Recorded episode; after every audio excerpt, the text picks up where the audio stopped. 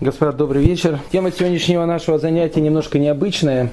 Как это не смешно звучит, подсказал эту тему мне мой сын несколько дней тому назад. Он учится в Хедере. Э, каждую неделю ему дают так называемый давкешер, такой листок, в котором написано, что он прошел на неделю, и какие, какие они темы проходили. И папа в шаббат должен выкроить время и посмотреть, насколько хорошо он занимается. И одна из вещей, которые, которые он сейчас учит, он учит э, Талмуд, трактат Бавамиция. Там были вопросы, которые они учили на этой неделе. Я у него начал задавать некоторые из этих вопросов. Какие-то вопросы он отвечал, какие-то не отвечал. Но что я заметил, что он э, как бы э, арамитский текст, а Талмуд написан по большей своей части на арамите, многие слова не понимает. Никогда я ему сказал о том, что для того, чтобы учить Талмуд, надо понимать арамит, он мне сказал, что ты от меня хочешь. Даже если говорит ангел, арамит не, не, не понимает, так ты хочешь, чтобы я его понимал? Интересная фраза. Ангелы арамит не понимают, который где-то он услышал, видно, в школе. Я эту фразу тоже слышал, и тоже слышал неоднократно. И меня этот вопрос очень заинтересовал, что значит ангел не понимает арамид. Зачем, зачем во-первых, нам общаться с ангелами? Это первый вопрос. Второй вопрос, а не понимают ли ангелы арамид, а может они еще какой-то другой язык не понимают, может они русит не понимают, русский не понимает. Ангелы, о которых идет речь, в первую очередь в Талмуде, это и речь идет о тех ангелах, об этом мы сейчас, может, чуть дальше поговорим, которые доставляют молитву к престолу Творца. Если они не понимают арамид, так, может, они и русский не понимают. А если они русский не понимают, тогда возникает древний вопрос, который у меня возник много лет назад на самом-самом восходе э, моей шувы, когда я спрашивал э, один сакральный вопрос. Можно читать молитвы на русском или нет? Их понимает Всевышний или не понимает? все говорили, да, да, конечно, конечно, можно читать по-русски, но лучше молитву читать на иврите. Что такое ангел не понимает арамид? С моим сыном я разобрался, что значит не понимать арамид. Теперь надо разобраться, что значит ангел не понимает арамид. И о чем вообще вся идет, о чем вообще идет весь этот разговор. Тема оказалась настолько интересная, что я на нее потратил несколько дней. Просмотрел, ну не море, но много литературы. Слава богу, все это сейчас можно сделать при помощи дигитальных различных средств. Результаты моих, моего небольшого исследования я хочу, в общем, как бы предоставить и вашему суду. Ну, первый вопрос, с которого мы начнем говорить о том, что понимает или не понимает ангелы арамиты, что это значит. Давайте сначала э, посмотрим самый корень. Первый человек Адам. На каком языке говорил Адам? Кстати, вопрос интересный. Ну, каждый ответит, что, наверное, он говорил все-таки на иврите. Откуда, откуда мы это знаем? Как минимум из того, что допустим, Адам давал имена животными, давал на иврите. Всевышний говорил на иврите. Опять, давай, давайте опять же, то есть поставим тоже какую-то определенную вещь. Есть понятие лашона кодыш, есть понятие иврит, есть понятие священный язык, есть понятие современный иврит. Лашон и кодыш и иврит это разные языки, то есть язык может похожий, но они разные.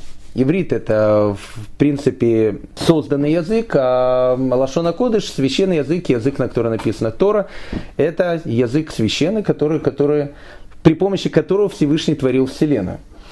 Поэтому Всевышний, безусловно, э, творил мир э, при помощи иврита, и Адам говорил на иврите. Мы видим какие-то тонкости, которые могут быть только на, на иврите, ну или в крайнем случае только на английском языке.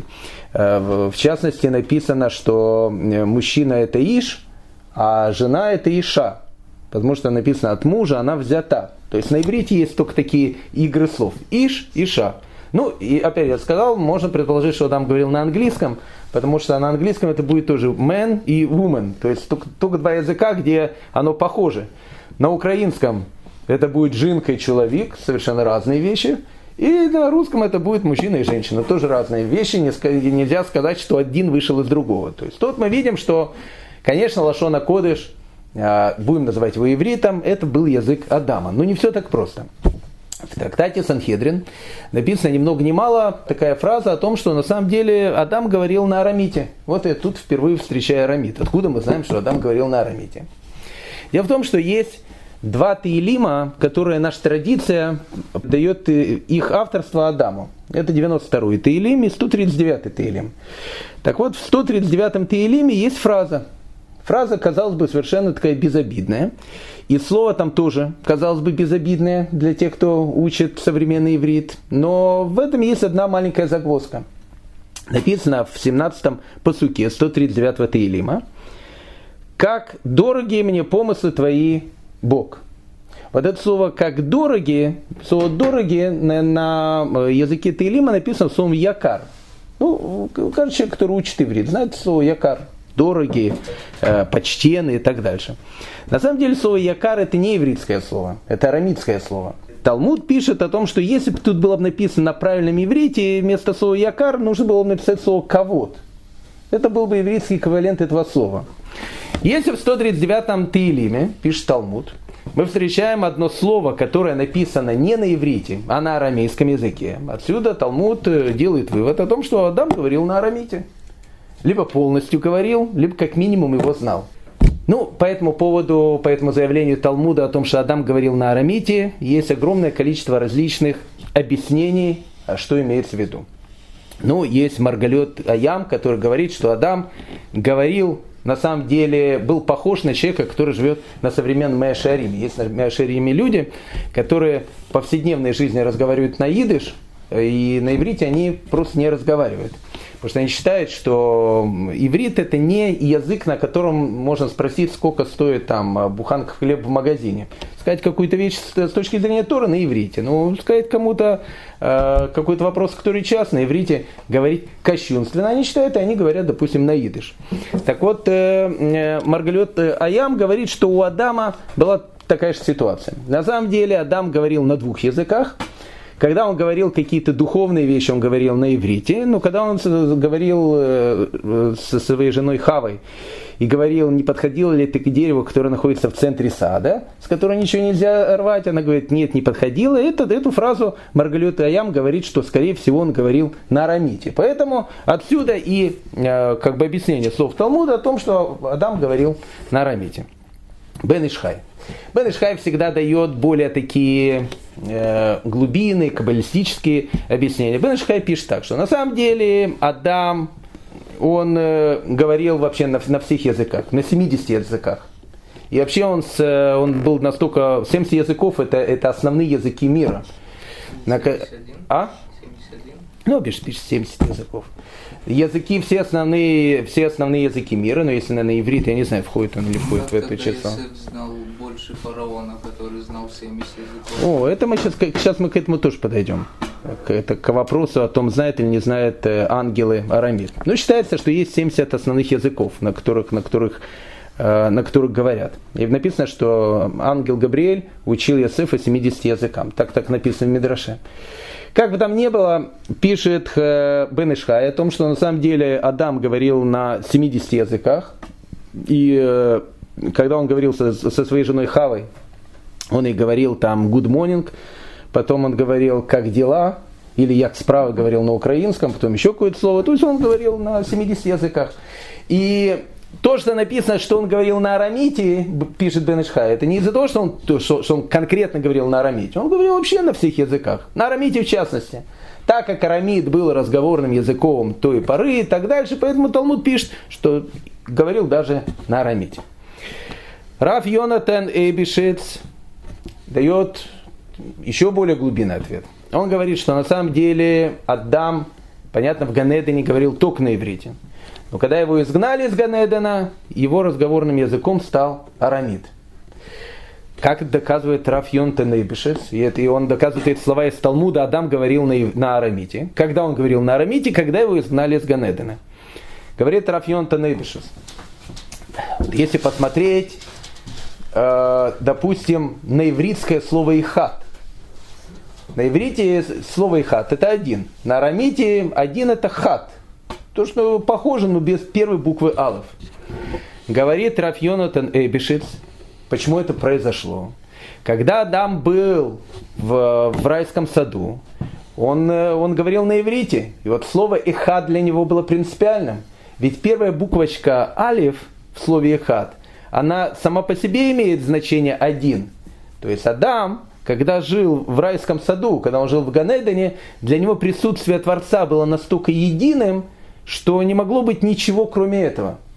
Когда же он отведал вот этот запретный плод, пишет Рафион Танейбешец, и был изгнан из Ганедена, Всевышний, безусловно, остался для него один, но это единство, оно уже было немножко такое поколебимое. Где мы это видим? Мы это видим в Арамите. На Арамите уже не говорится и хат с алифом, там, где есть единство, говорится просто хат. Ну, или второе объяснение, которое говорит Рафьон Танебишец, оно э, говорит о том, что на самом деле арамит является неким, э, неким таким, ну не знаю, как бы, суржиком, как говорится на Украине, неким суржиком между ивритом и другими языками. То есть, если посмотреть на арамит, это вот с одной стороны и на иврит похож, и еще на какие-то языки похожи и так дальше. Он имеет какую-то смесь. С одной стороны, основа ну, штарамита похожа на иврит, но с другой стороны, это другой язык, куда было добавлено много разных слов. Говорит Рафион Тенейбишец, что в райском саду, в Ганедане, когда Адам воспринимал единство Творца как само собой разумеющаяся вещь, и Всевышний был для него единым, и он еще не отведал плод с древа познания добра и зла, и добро и зло у него было как бы внешним. Оно находилось не внутри него, оно находилось вне его. Когда же он отведал этот плод, и добро и зло перемешалось в нем, и уже было тяжело понять, где добро, где зло, все перемешалось в доме э, адамских. Так вот, вот это вот перемешано чувств, она и выражается в арамите. Адам теперь говорит не на иврите, а говорит на иврите, который перемешан с другими языками который является языком арамитом. Так, во всяком случае, Раф Йонатан Эбишес говорит, почему написано в Талмуде, что Адам говорил на арамите. Но тема нашего урока все-таки не Адам, а тема нашего урока все-таки ангелы. Но я просто показал не случайно э, про Адама, чтобы, чтобы было видно, что арамит язык непростой. Откуда же мой сынок, который э, очень э, хорошо в скобочках э, учил Талмуд и сказал э, о том, что арамит он не обязан знать, потому что даже ангелы его толком не понимают, откуда взял он эту штучку, откуда взял он эту мысль, понятно, взял ее из Талмуда, из Масехета Шабас. Да. Правда вот то, что вы когда рассказывали про Адама, вы сказали, что когда он был в Ганедене, он разговаривал на иврите. Да. Когда его изгнали из Ганедена, он разговаривал на арамите. Мы так, ну, как бы, ангелы где? Они, мне кажется, в Ганедене, нет? Может быть, из, из этого вот э, предложения, которое вы назвали, э, уже мы получили? Может быть, может быть, но нам надо понять, что значит ангелы не говорят на арамите. Для того, чтобы понять, нужно посмотреть, заглянуть в Талмуд, Трактат Шаббат, э, что по этому поводу говорится. Говорит следующая вещь. Раба Бархана рассказывает следующую историю. Он говорит так. Когда мы посещали с Раф Элизаром больного, Раф Элиазар обычно говорил, когда он посещал больного, он говорил о маком и в хатхал и шалом, то есть он говорил, пусть Господь вспомнит тебя. Так, так говорил человеку. Причем говорит раба Бархана, что эту фразу он говорил на иврите, и потом эту же фразу он повторял на арамите. Арамит был э, распространенным языком, и чтобы больной понимал, э, что он ему говорит, пусть Господь вспомнит тебя, он ему эту фразу еще раз повторял на арамите. Спрашивает Талмуд, он говорит, а как Раби Лезар мог молиться на арамите? Как, как вообще он мог за больного на арамите молиться? Ведь Раби Игуда сказал, черным по белому, человек никогда не попросит у Бога себе на арамите. Никогда не, не, не, не скажет какую-то э, просьбу за свое здоровье, благополучие и так дальше на арамейском языке. Рафьоханан добавил, если кто-то попросит свою просьбу на арамите, Малахея шарет, то есть ангелы, не обратят на нее никакого внимания, так как они не понимают на этом языке.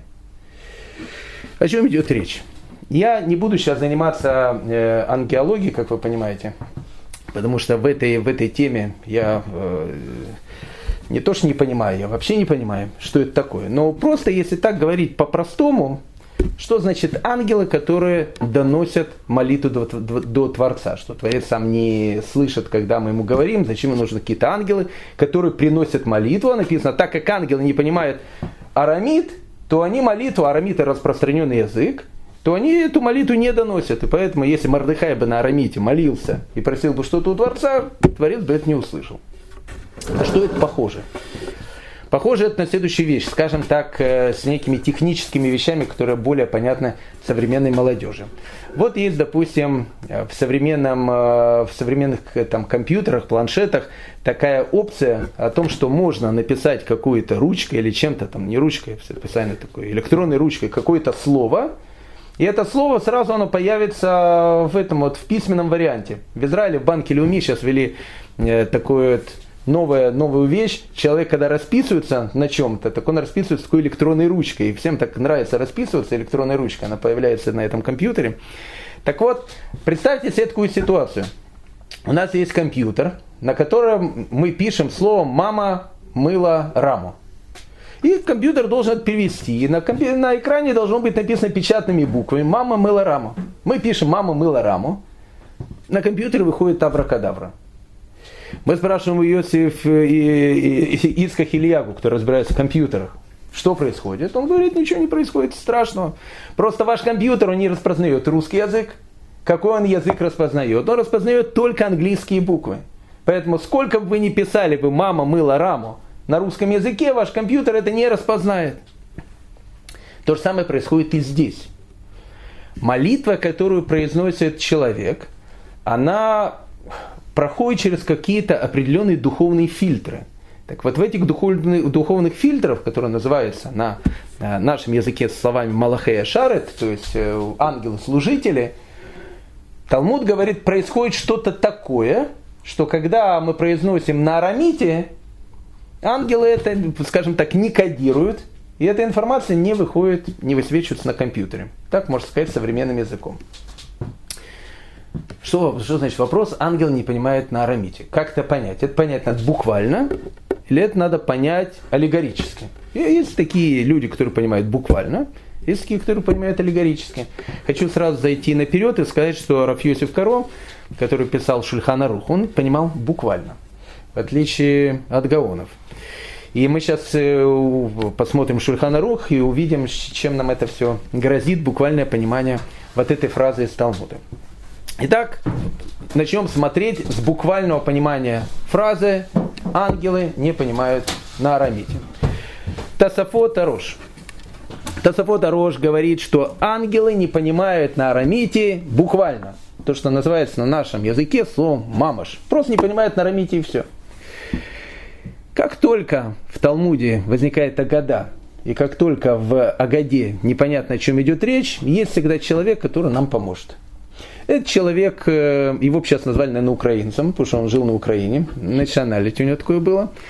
Потому что жил он в городе Героя Строк, там и похоронен. А этого человека его звали Марша или Маршу, как его называют на ашкенадский манер. Марша. Марша, как только в Талмуде возникает какая-то года, что делает человек? Человек сразу отнимает, открывает Марша, потому что Марша всегда все объяснит. Итак, в Талмуде написано вся эта история, написано, ангелы не понимают на арамите. Марша. Марша начинается с вопроса, что значит ангел не понимает на арамите? Ведь у нас сейчас Даниэль уже привел этот пример. Он как бы на шаг стал, э, э, скажем, опередил Марша. Маршу. Марша задает вопрос, что значит ангел не понимает на арамите? Вот у нас есть мидраж известный. Какой мидраж? Вот приходит ангел Габриэль, и учит Ясефа 70 языкам. Ясеф эти языки потом все знал. Почему? Ангел Габриэль их научил. Ну, на русском языке его повысили, у нас ангел, тут архангел, такое более высокое звание. Такое. Но как бы там не было, ангел или архангел, его зовут Габриэль. И Габриэль, он знает 70 языков. Что значит, спрашивает Маршал, что ангел не понимает арамид. Вот, пожалуйста, он научил Ясефа всем языкам, арамиту тоже. И ангел Габриэль. Ну, сразу Габриэль дает, э, сразу Маршо задает вопрос и сразу дает ответ, потому что Маршо идет по мнению Тасфота Роша о том буквально, что ангел не понимает арамит. Он говорит, э, тут нет ничего странного.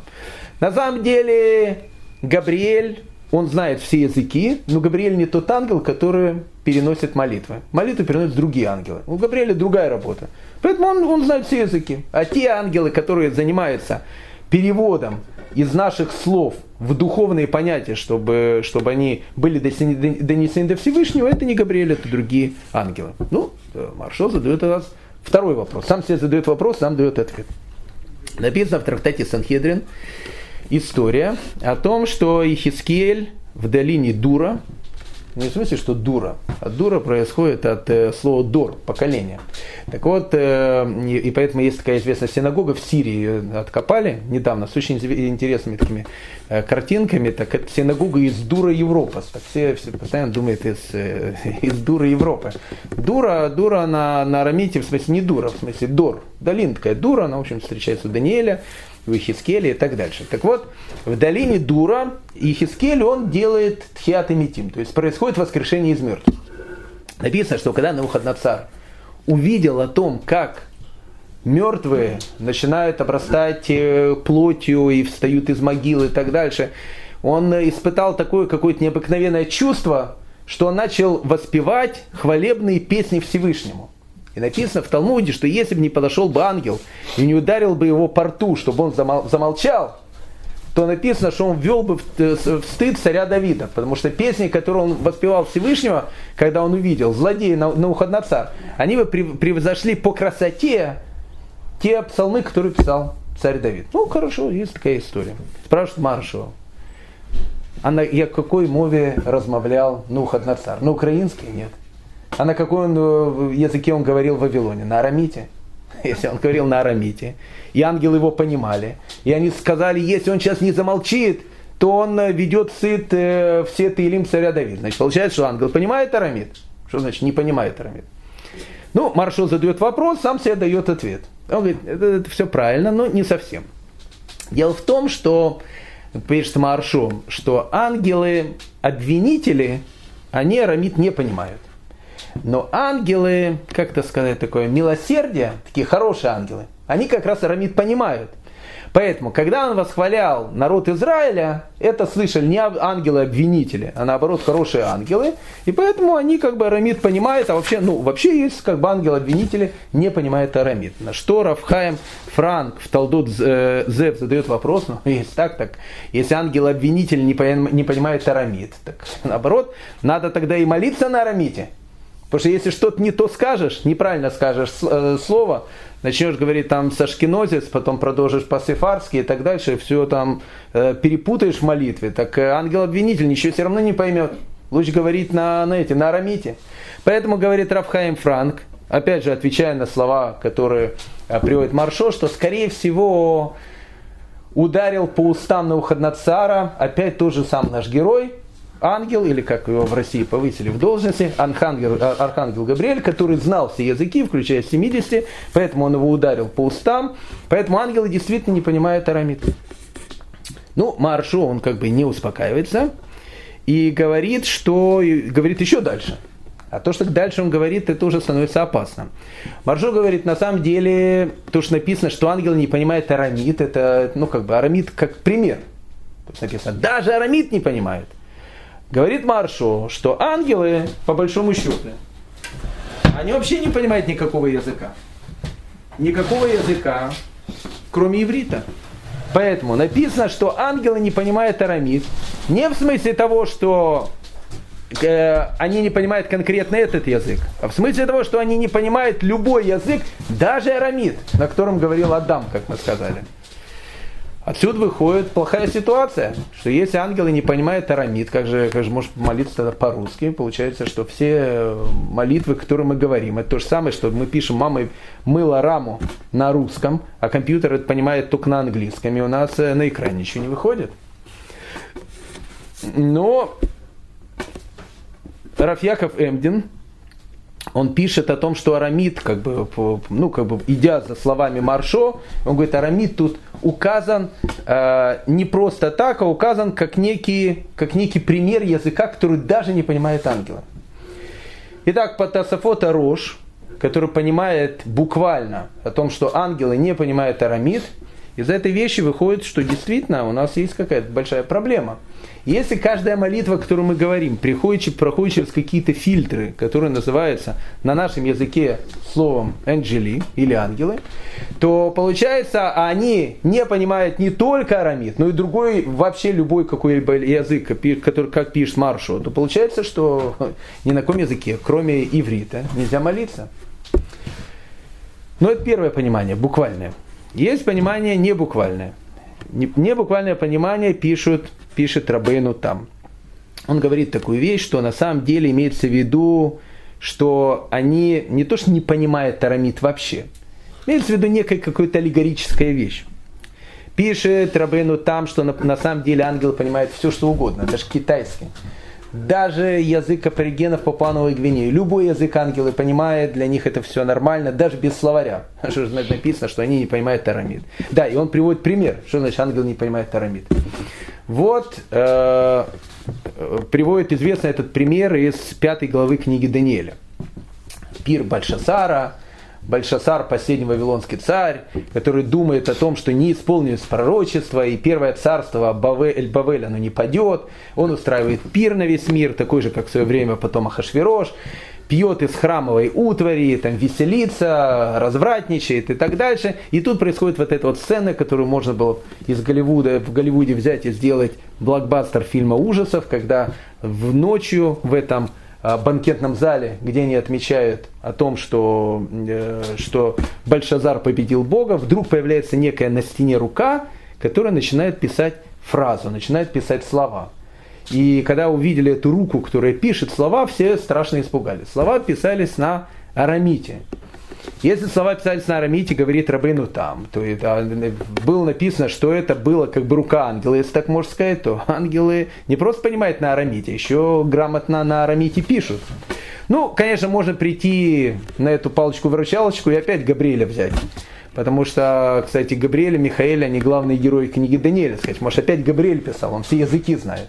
Но Рабейну там так не считает. Он говорит о том, что это был в данном случае не Габриэль, и, наверное, не Михаэль, а какой-то другой ангел. Отсюда мы видим о том, что ангелы понимают все языки. Что значит написано, что они языки не понимают. Рабейну там говорит так. На самом деле они понимают все.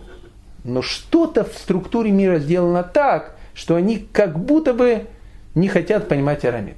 Что значит, как будто бы не хотят арамид понимать зачем? А, написано же, что типа мир создан 27 буквами иврита. Да, конечно. И получается, что как бы во время молитвы мы пытаемся этот мир, структуру мира изменить.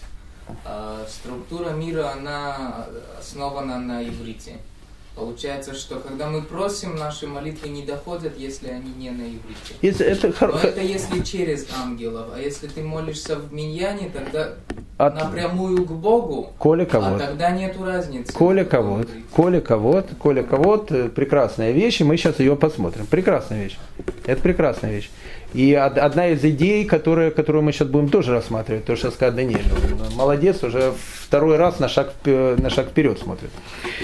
Итак, как же понять тогда слова Рабейну Таму о том, что на самом деле ангелы все понимают, написано, что не, не понимает арамид, просто это написано таким языком, потому что мы не понимаем, почему-то не доходят слова на арамите через вот эту вот систему фильтров. Раби, Гуду, э, Раби Гуда Барьяков, один из решений, дает совершенно потрясающий ответ. Он говорит так. На самом деле ангелы, они понимают все языки. Но для того, чтобы стимулировать евреев изучать Лашона Кодыш, для того, чтобы стимулировать из евреев изучать иврит, написано, что ангелы не понимают арамид. И, кстати, как пишет мне Маршу, не только арамид, а и другие языки.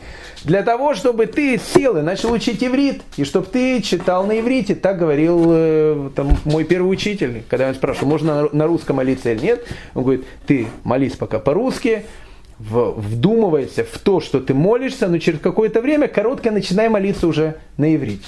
Говорит Раби Игуда Барьяков, что ангелы, понятно, все понимают, но для того, чтобы стимулировать евреев изучать Лашона Кодеш, они как будто бы говорят, мы не понимаем, о чем ты говоришь, иди учи иврит. Раф Яков Эмдин, он говорит, что но это, говорит, относится к той категории людей, которые на самом деле хорошо шпрехают на иврите, но почему-то молятся на русском. Что такого, такого человека ангелы точно не слушают. Но если, говорит Тарафемдин, э, люди, они вообще иврит не понимают, а только-только начинают учить, то как бы ангелы понимают на любом другом языке. Э, опять же, непонятно. То есть какая точка зрения есть о том, что они арамит не понимают. Какая точка зрения, что они арамид понимают, но прикидываются, как будто не понимают. Но как бы там ни было, у нас есть как минимум несколько мест в Талмуде, в которых написано, что можно молиться на арамите. Но в, в, типичный пример, который приводит, э, допустим, Талмуд, написано, что за больного, когда приходишь к больному, можно о нем молиться на арамите. Хороший вопрос. На арамите, если молитва не доходит до Всевышнего, так зачем молиться на арамите? Лучше тогда уже на иврите молиться. Говорит Раф Пирахия, он дает некое объяснение. Какое объяснение этих слов Талмуда, что за больного можно молиться на арамите? Он говорит так, что когда больной молится от боли и отчаяния, ему дается особая милость, его молитва будет услышана даже на арамите. То есть, когда пишет Талмуд о том, что за больного молится на арамите, Раф Пирахи имеет в виду не то, что на арамите молится, что даже если он на арамите будет молиться, все равно его молитва будет услышана, так как он молится в отчаянии. Ну и второй пример, который приводит Талмуд, это тот пример, который сказал Даниэль. А что сказал Даниэль? Даниэль сказал следующую вещь. Дело в том, что и вправду, для того, чтобы у нас был некий рукописный вот мама мыла раму, чтобы он появился на компьютере, нам этот нужно вот это вот устройство только в том случае, если мы молимся одни, без миньяна. Тогда для того, чтобы наша молитва дошла напрямую в банк, нам нужно из Москвы войти в электронный банк, и нужно написать что-то, и чтобы по электронной сети оно вошло в банк, и в банке увидели, что мы хотим. Но если мы находимся в самом банке, а что такое сам банк? Когда евреи молятся в миньяне, тогда молитва еврея, она идет не через ангелов, без интернета, а напрямую ты общаешься с руководством банка один на один, поэтому не нужно никаких а, таких вот средств. Тогда получается, что ты можешь молиться вообще на любом языке, в миньяне, и каждое твое слово будет услышано.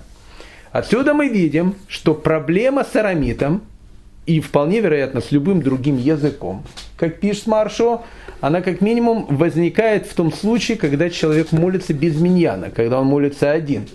Потому что когда, если он молится в миньяне, получается, проблем этих нету. Но если мы посмотрим, мы видим, что даже в миньяне есть несколько молитв, которые как бы мы молимся на арамите.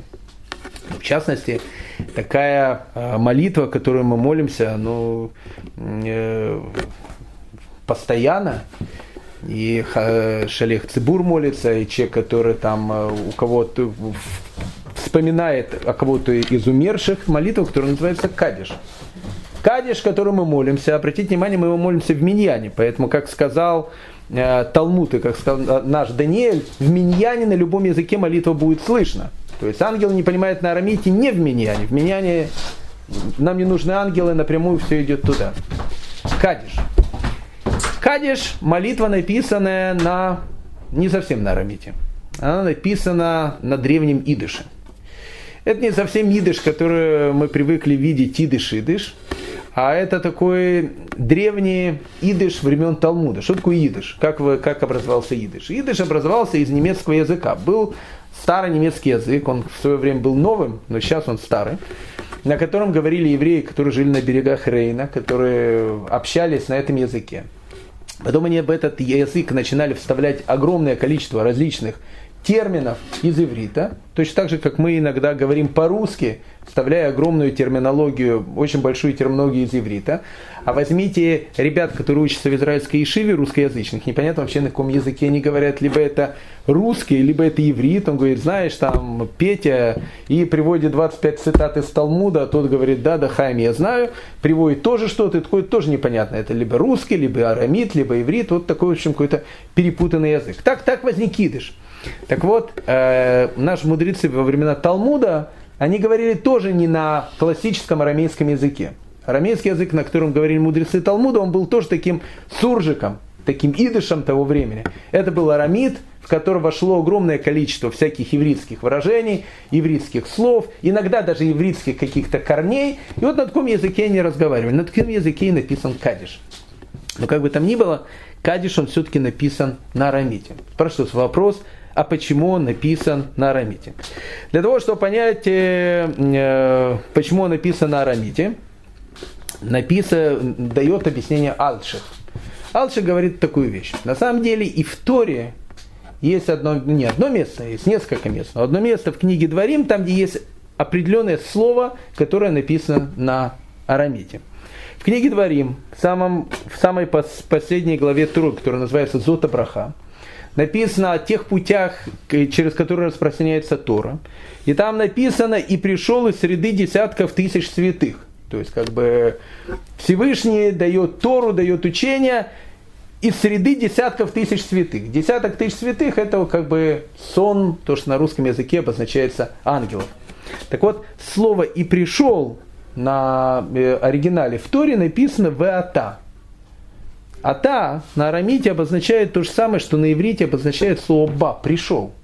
Поэтому фраза, она какая-то странная. С одной стороны, фраза написана на иврите, но так как написано, что Всевышний как бы дает Тору из вот этого воинства ангелов, которые там есть наверху, он встает слово «пришел» вместо «ба» на иврите, вставляет слово «ата» на арамите.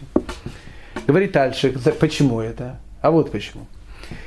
Для того, чтобы показать этим самым, что когда Всевышний давал Тору, он тут вставляет это арамитское слово, для того, чтобы запутать ангелов. Альших идет по той точке зрения, что ангелы на арамите не понимают. И тогда ангелы, они не поймут, какое величие сейчас имеет еврейский народ. Почему? Потому что если бы они поняли, какое величие имеет еврейский народ, и что он сейчас перещеголял во многих вещах ангелов, ангелы бы очень расстроились. Так для того, чтобы ангелов запутать и расстроить, так он пишет вот это слово «ата», для того, чтобы их запутать.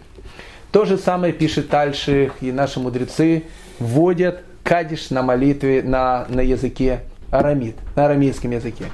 Когда еврей молится кадиш, и вот это вот э, и есть шмейраба, который мы произносим, это сила молитвы, она настолько сильная, что ангелы, которые поют хвалу Всевышнего, они могут подняться до уровня евреев, которые в Миньяне отвечают на слова Кадиша. Так для того, чтобы у ангелов не было обиды, для того, чтобы у ангелов не было ревности, пишет Тальших, молитва Кадиш была написана на арамите. Почему? Потому что ангелы арамит не понимают. То есть Альшах идет по той точке зрения, что они действительно не понимают арамит. Есть еще одно исключение. Допустим, мы читаем слихот. Слихот, который мы читаем перед Рошаной, и слихот, который мы читаем между Рошаной и Йом-Кипуром и так дальше. В слихот есть тоже много фраз, которые и есть некоторые кусочки этих слихот, которые просто написаны на арамите. Пишет Бенешхай. Почему же тогда, если арамит такой проблематичный язык? Потому что есть те, которые считают, что ангелы как будто не понимают арамит, а есть те, в частности, Маршо, которые считают, что они действительно арамит не понимают. Так если вопрос еще не выяснил сто процентов. Зачем тогда в слихот вставлять какие-то вещи на арамите? Слихот мы просим Всевышнего прощения, чтобы мы были записаны в, в книгу доброй жизни в будущем году. Зачем тогда брать арамит? Пишет Бен Ишхай. Это, говорит, сделано специально. Во-первых, пишет Бен Ишхай, как сказал правильно Даниэль, слихот, как правило, мы молимся в миньяне. Поэтому сам Талмуд сказал, что даже если мы молимся в миньяне, об этом никто не спорит, ангелы нам как бы не нужны, потому что мы, потому что мы говорим напрямую со Всевышним. Но еще одна причина, почему есть лихот, написано на иврите. Они написаны на иврите, говорит Бен Ишхайм, чтобы мы могли показать о том, что молитва в миньяне имеет такую силу, что она может дойти до Всевышнего без всяких ангелов. Поэтому мы молимся на арамите, хотя написано, что ангелы не понимают иврит. И вот мы стоим все и молимся с лихот, и мы говорим, не нужно нам никаких ангелов, нет, нет никого, кроме Бога одного. И каждое наше слово, оно доходит напрямую к Всевышнему. Поэтому есть часть лихот, которая написана на арамите. Ну, кстати, интересный вопрос очень можно еще задать, как бы, э, ну, в догонку этого. Потому что так как тема, э, ну, не совсем понятная, потому что есть, мы видим, есть те, которые говорят, хорошо, ну в меня непонятно. В как мы видим, что можно как будто бы молиться на, на, на любом языке Всевышний поймет. Хорошо. А если человек молится не в Миньяне, Витя молится дома, то это как бы до сих пор непонятно, что имеется в виду. Понятна его молитва, непонятна его молитва, и как бы вопрос, есть те, которые говорят понятно, есть те, которые говорят непонятно. Обычно, когда возникает такая трудная ситуация, к кому мы обращаемся? Мы обращаемся к Раби Маше бен Маймону, которого мы по э, так вот э, отцовски называем Маймонидом в честь Московского университета, Академия Маймонида, или еще его называем Рамбамом. Так вот, обычно, когда есть какой-то вопрос, мы, мы обращаемся к Рамбаму. Смотрим, что пишет Рамбам. А где это смотреть? В Аллахот Фила, в законах молитвы. Что интересно, что в законах молитвы, казалось бы, что Рамбам должен об этом писать. На каком языке можно молиться человеку? Рамбам об этом не пишет ни слова. И это вопрос. Почему Рамбам эту вещь, которая казалась бы важной, почему важной? Потому что мы сейчас увидим, что Шульхана Руха из нее выводит целый ряд законов. Рамбам как будто ее пропускает. Чува Миагава, комментарий на Мишну Тору Рамбама, один из комментариев, он дает очень интересный ответ. Какой ответ? Он говорит, понятно, что Рамбам имеет в виду, и он понимает о том, что молитва, так в Талмуде написано, о том, что молитва в Миньяне может быть сказана на любом другом языке, и это понятно. Почему же Рамбам об этом не пишет?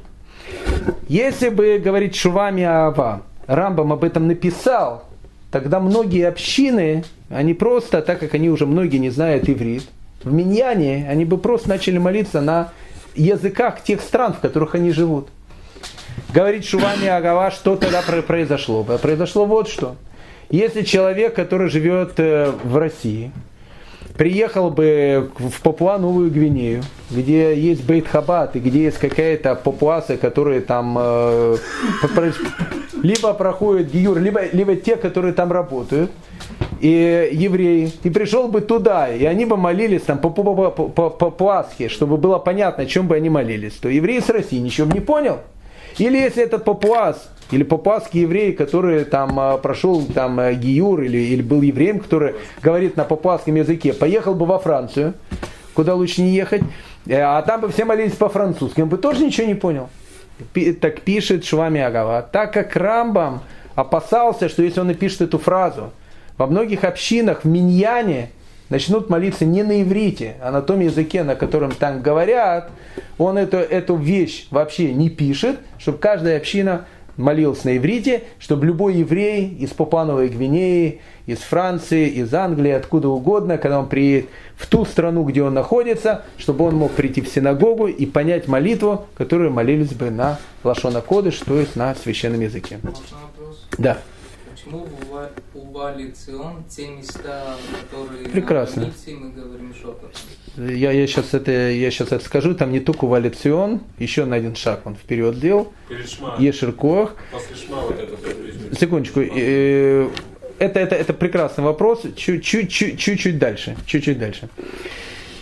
Теперь, это, это все идет вопрос, э, буквально, не буквально понимают, все это все хорошо. Гааним.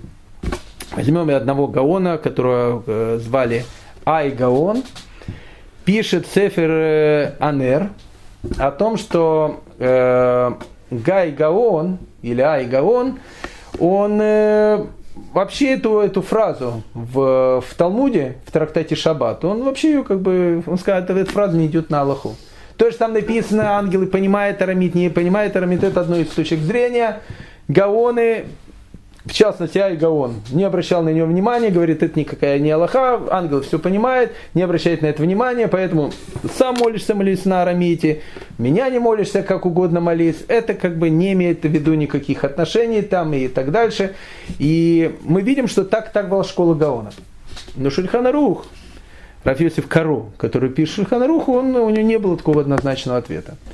И Шульханарух, Рафиосиф Кару, понимал эту вещь, буквально, так как она написана в Талмуде, о том, что действительно ангелы не понимают арамид. Отсюда Шульхан Рух дает три закона, которые написаны, и это является, э, ну, это как бы является закон для каждого еврея. Первый закон, который пишет Шульхан Рух, он пишет так. Любой язык может использоваться для молитвы в миньяне, но если молишься сам, обратите внимание, человек должен молиться на иврите. Что мы видим? Мы видим о том, что сначала как бы Раф Йосиф Каро пишет о том, что действительно молитва, то, что написано на арамите, это может быть либо арамит, либо еще какие-то другие языки. Миньян, как сказать Даниэль, как сказать Талмуд, он проходит. Но если человек молится один, Витя, будет проблематично. Если Витя будет молиться на русском языке, он должен молиться на иврите. Меня не, пожалуйста, дома не надо. Но э, вот эта фраза «любой язык может использоваться для молитвы», он тоже не, не, не, не совсем понятен. Допустим, Раф Ефраим Марголис, он пишет о том, что, ну хорошо, а если, то есть армяне, Витя может молиться на русском. Он говорит, не совсем так. Витя может молиться в миньяне на одном из 70 языков. Русский язык, он не входит в 70 языков. То есть русский язык, он вышел из какого-то языка из 70 языков. То есть то, что написано у Раф Йосиф Коров. В Миньяне можно молиться на любом языке, на любом языке. Из 70 языков. Кто знает 70 языков, я не знаю. Все они сейчас перепутаны. Поэтому, по словам Раф Ефраима Марголиса, есть проблемы даже и в Миньяне. Получается тогда молиться на русском. С этим спорит Хатам Сафер и говорит о том, что понимать надо буквально. И когда Раф Йосиф Каро пишет, на любом языке можно молиться в Миньяне, имеется в виду, что на любом языке, на котором говорит президент страны. Вот если Владимир Владимирович говорит на русском, можно молиться на русском языке. И тут как бы не будет проблем. Но, опять же, не будет проблем где? В Миньяне. Если человек молится не в Миньяне, казалось бы, проблема. Второе правило – если человек молится один, продолжает писать Рафиусев Кором в Шульхана Рухе, на иврите, он может, должен молиться только о персональной просьбе. То есть, допустим, о больном, о парносе, о том, чтобы у него на, на, на работе там его не выгнали или наоборот повысили зарплату. Как только человек вставляет персональную просьбу, он ее может вставлять, молиться только на иврите. Но любую общественную молитву он может молиться даже на арамите, на любом языке. То есть, что мы видим по словам Рафьосиф Каро, который говорит, что в Миньяне можно молиться на любом языке. Что он имеет в виду? Можно молиться обо всем. Если ты хочешь помолиться о здоровье, об удаче, так дальше ты можешь в Миньяне молиться на русском языке. Что имеет в виду Рафьосиф Каро, когда говорит, когда ты молишься один, ты должен молиться на иврите, имеется в виду персональные просьбы. Но любую другую молитву, даже один ты можешь читать на любом языке, но персональные просьбы, они всегда говорятся только на иврите. Почему? Потому что ангелы не понимают арамид и вполне вероятно не понимают другие языки. Третью вещь Рафисов Каро пишет, вообще сам замечательно, он пишет так, что на самом деле он пишет, есть другое облегчающее мнение. По этому облегчающему мнению пишет Рафьюсиф Каро, имеется в виду о том, что можно молиться и даже когда ты один находишься, личную просьбу тоже даже на украинском языке. Есть такое а, облегчающее мнение. А что написано, ведь написано в Талмуде, что ангелы не понимают на арамите. Что имеется в виду? Рафиосиф Кару говорит, не понимает на арамите мамаш. То есть что имеется в виду? Что арамит, на арамите ты не имеешь права молиться. Но на любом другом языке ты можешь молиться. То есть по этой третьей точке зрения, даже когда ты находишься один, если ты хочешь помолиться о парносе, и тебе этому очень хочется, можно воспользоваться этой лазейкой и помолиться на русском языке, потому что написано, что ангелы не принимают, не понимают личную просьбу на арамите. На арамите мамаш, имеется в виду конкретно арамит. А почему у ангелов такое отношение плохое к арамиту? Спрашивают э, некоторые из комментаторов Шульханаруха на, на этот вопрос. Почему, почему они так карамид? Потому что карамид, это, говорит, немножко испорченный иврит, если так можно сказать. Это не совсем такой чистый иврит. И когда ангелы там на небе слышат э, иврит, слышат священный язык, который как бы не совсем такой правильный, то написано, что они э, отказываются их принимать. Это интересная вещь. Сатмарский Рэбе, который, э, у которого не, скажем так, самые теплые отношения там, э, к Израилю, но и, и, и который, ну, который был величайшим э, там, праведником и таким мудрецом. Так вот, Сатмарский Рэбе говорит, что есть проблема по этой вещи молиться на современном иврите. То есть по этой вещи Рафьосиф Каро, то есть даже если ты молишься один, ты личную просьбу можешь молиться на любом языке, кроме арамита, он говорит, и кроме современного иврита.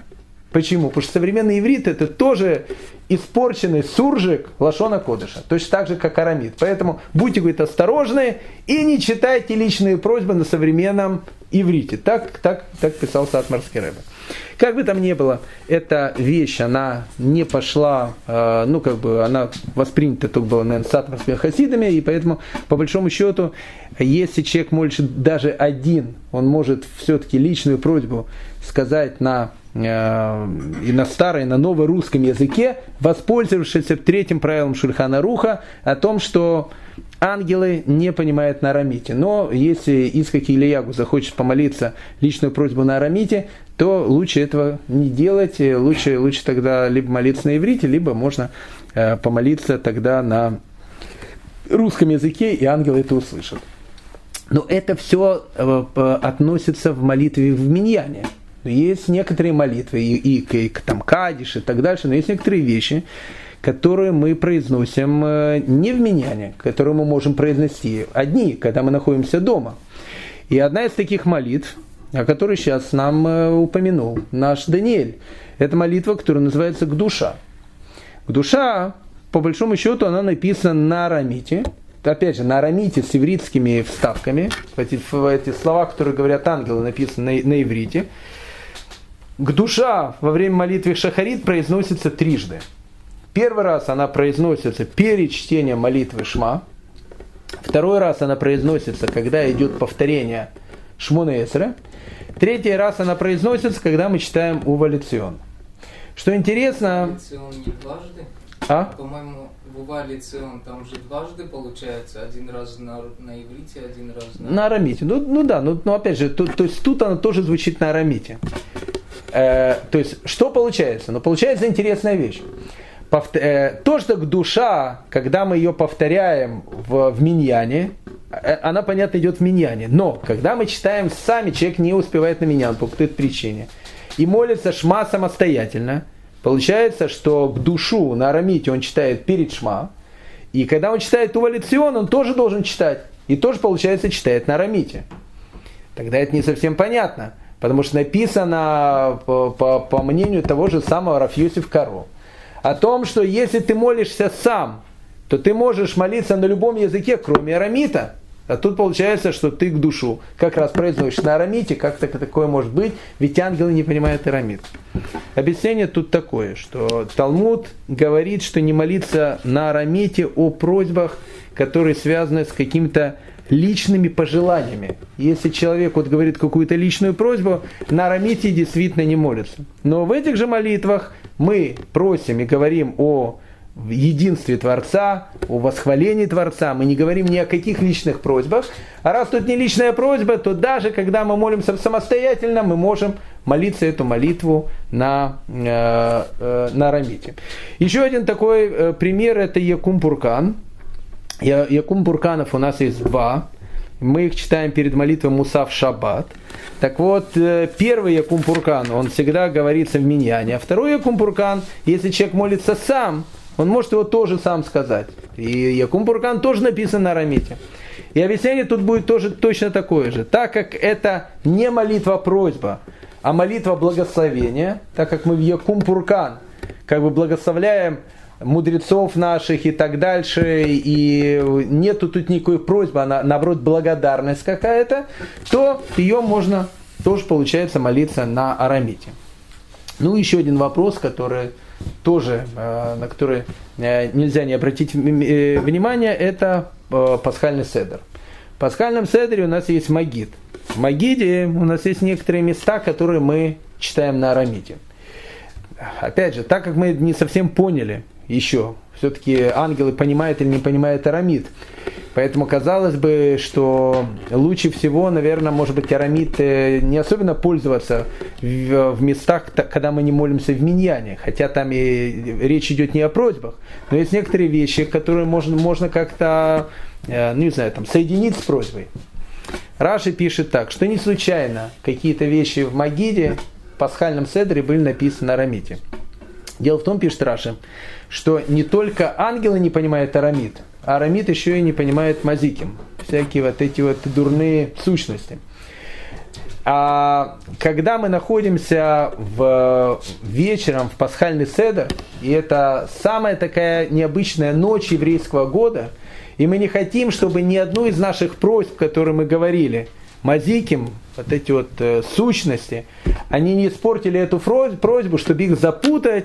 Мы какие-то фразы, интересные фразы, мы говорим на арамите, которые не понимают как ангелы, так и мазиким, их эти, эти фразы никто не понимает. Ритва, он э, как бы э, продолжает эту идею Рашу и говорит, что мы говорим на арамите, чтобы ангелы-обвинители, они тоже арамит не понимают, так мы уже видели, Маршо писал, и поэтому раз они не понимают арамит, и мы какую-то просим просьбу, или мы говорим какие-то слова в пасхальном седере, чтобы они не, не пришли туда наверх перед престолом Всевышнего и не сказали, как этому Рабиновичу, э, такой негодяй, можно дать э, те вещи, о которых он сейчас говорит в пасхальном седере. Так для того, чтобы они этого не говорили, ангел-обвинитель, мы эти, эти фразы читаем на арамите, и Ритва пишет так, как они его не понимают, поэтому это хорошо и именно так произносить в, во время пасхальной годы. Итак, подытоживаем молиться по Шульхана Руху в Миньяне. Можно, в принципе, на любом языке, даже на зулузском. И Всевышний это все поймет, потому что в Миньяне молитва идет напрямую к Творцу, без различных ангелов, которые там э, неправильно не будет там шифровать или дешифровать то, что молится человек. Напрямую каждое его слово доходит туда. Но мы видим, что по словам наших мудрецов, одна из вещей про Тамарамит, не Рамит, она была написана к тому, что еврей все-таки должен молиться на Лашона Кодыше, должен молиться на иврите, и поэтому даже в Миньяне человек должен молиться на иврите и стараться это делать. Когда начинают происходить все проблемы, все проблемы начинают, молиться, начинают происходить, когда человек молится один. Тут уже мы говорим о том, что тут выходит фраза – о том, что ангелы не понимают на арамите. Мы сразу, кстати, а, сделали в скобочках потом открытие о том, что не понимают они не просто молитву, они понимают они личные просьбы, потому что в Талмуде, в трактате Шаббат, Раф Илиазар, когда молился о больном, он просил личную просьбу, чтобы он выздоровел, он не читал молитву. То есть проблема, которая у нас есть с личными просьбами, когда мы молимся самостоятельно. И тут вопрос возникает, когда мы молимся самостоятельно, можно ли тогда личную просьбу сказать на каком-то языке, кроме иврита? Мы видим, что с одной стороны Шульхана Рух сначала пишет, что нет, если ты молишься самостоятельно, и личные просьбы ты должен тоже говорить на только на иврите, потому что ангелы не понимают арамит, и русит, и украинит, и вообще любые другие языки. Но можно воспользоваться вот той лазеечкой, которую дает нам тот же самый Шульхан Рух, который говорит, что по облегчающему мнению, когда написано, что ангелы не понимают на, евре... на арамите, имеется в виду, что они конкретно не понимают на арамите. Поэтому если человек захочет в личной молитве ставить какие-то вещи и личную просьбу, на арамите это делать нельзя, но на русском языке это сделать можно, и Всевышний, безусловно, его услышит. Это, в принципе, то, о чем э, я хотел, э, чтобы мы поговорили сегодня. На следующем уроке, если Всевышний позволит, у нас, э, может быть, мы поднимем несколько тем, которые, кстати, очень интересные. Если уже начали говорить А, нужно будет говорить и Б. В частности, такие темы, на каком языке, к примеру, разговаривал Авраам. Авраам, он был, в принципе, первым евреем. Так э, у него же был какой-то язык, то, что называется мамин лошен, с каким, на каком языке он говорил со своим папой Терахом. А, это первый вопрос. Второй вопрос, который нас будет интересовать. А, есть такая, такая точка зрения о том, что идыш у ашкенадских евреев имеет тоже некое сакральное значение. Может быть, на это тоже обратим внимание. И самая главная тема урока, э, которую мы постараемся посмотреть, это вопрос очень-очень важный и очень-очень интересный. Дело в том, что э, буквы, которые мы сейчас пишем, на которых написано Ктора, э, и вообще буквы, которые мы пишем, они, оно называется не Ктав Иври, он называется Ктав Ашури. То есть он называется а, а, ассирийский, ассирийская э, Ктав, ассирийские буквы. На самом деле был так называемый ктав еврей, еврейские буквы, их сейчас не используют, их используют только самаритяне. И тогда возникает вопрос, когда евреи начали пользоваться этим, э, этим письмом, этими буквами, когда они ушли из Вавилона. А до этого какими они пользовались? Это вопрос. Тогда возникает вопрос, на каком языке тогда было написано Тора до Вавилонского изгнания. То есть она-то была написана на иврите, понятно. Буквы какие там были? Были современные буквы или были другие буквы? Это очень интересный вопрос. Ктав иври и ктав ашури – это может быть еще одна тема э, нашего урока, поэтому на, на этом мы не заканчиваем наше знакомство с э, ивритом и с арамитом. Надеюсь, на следующем уроке мы э, продолжим эту тему. Всем большое спасибо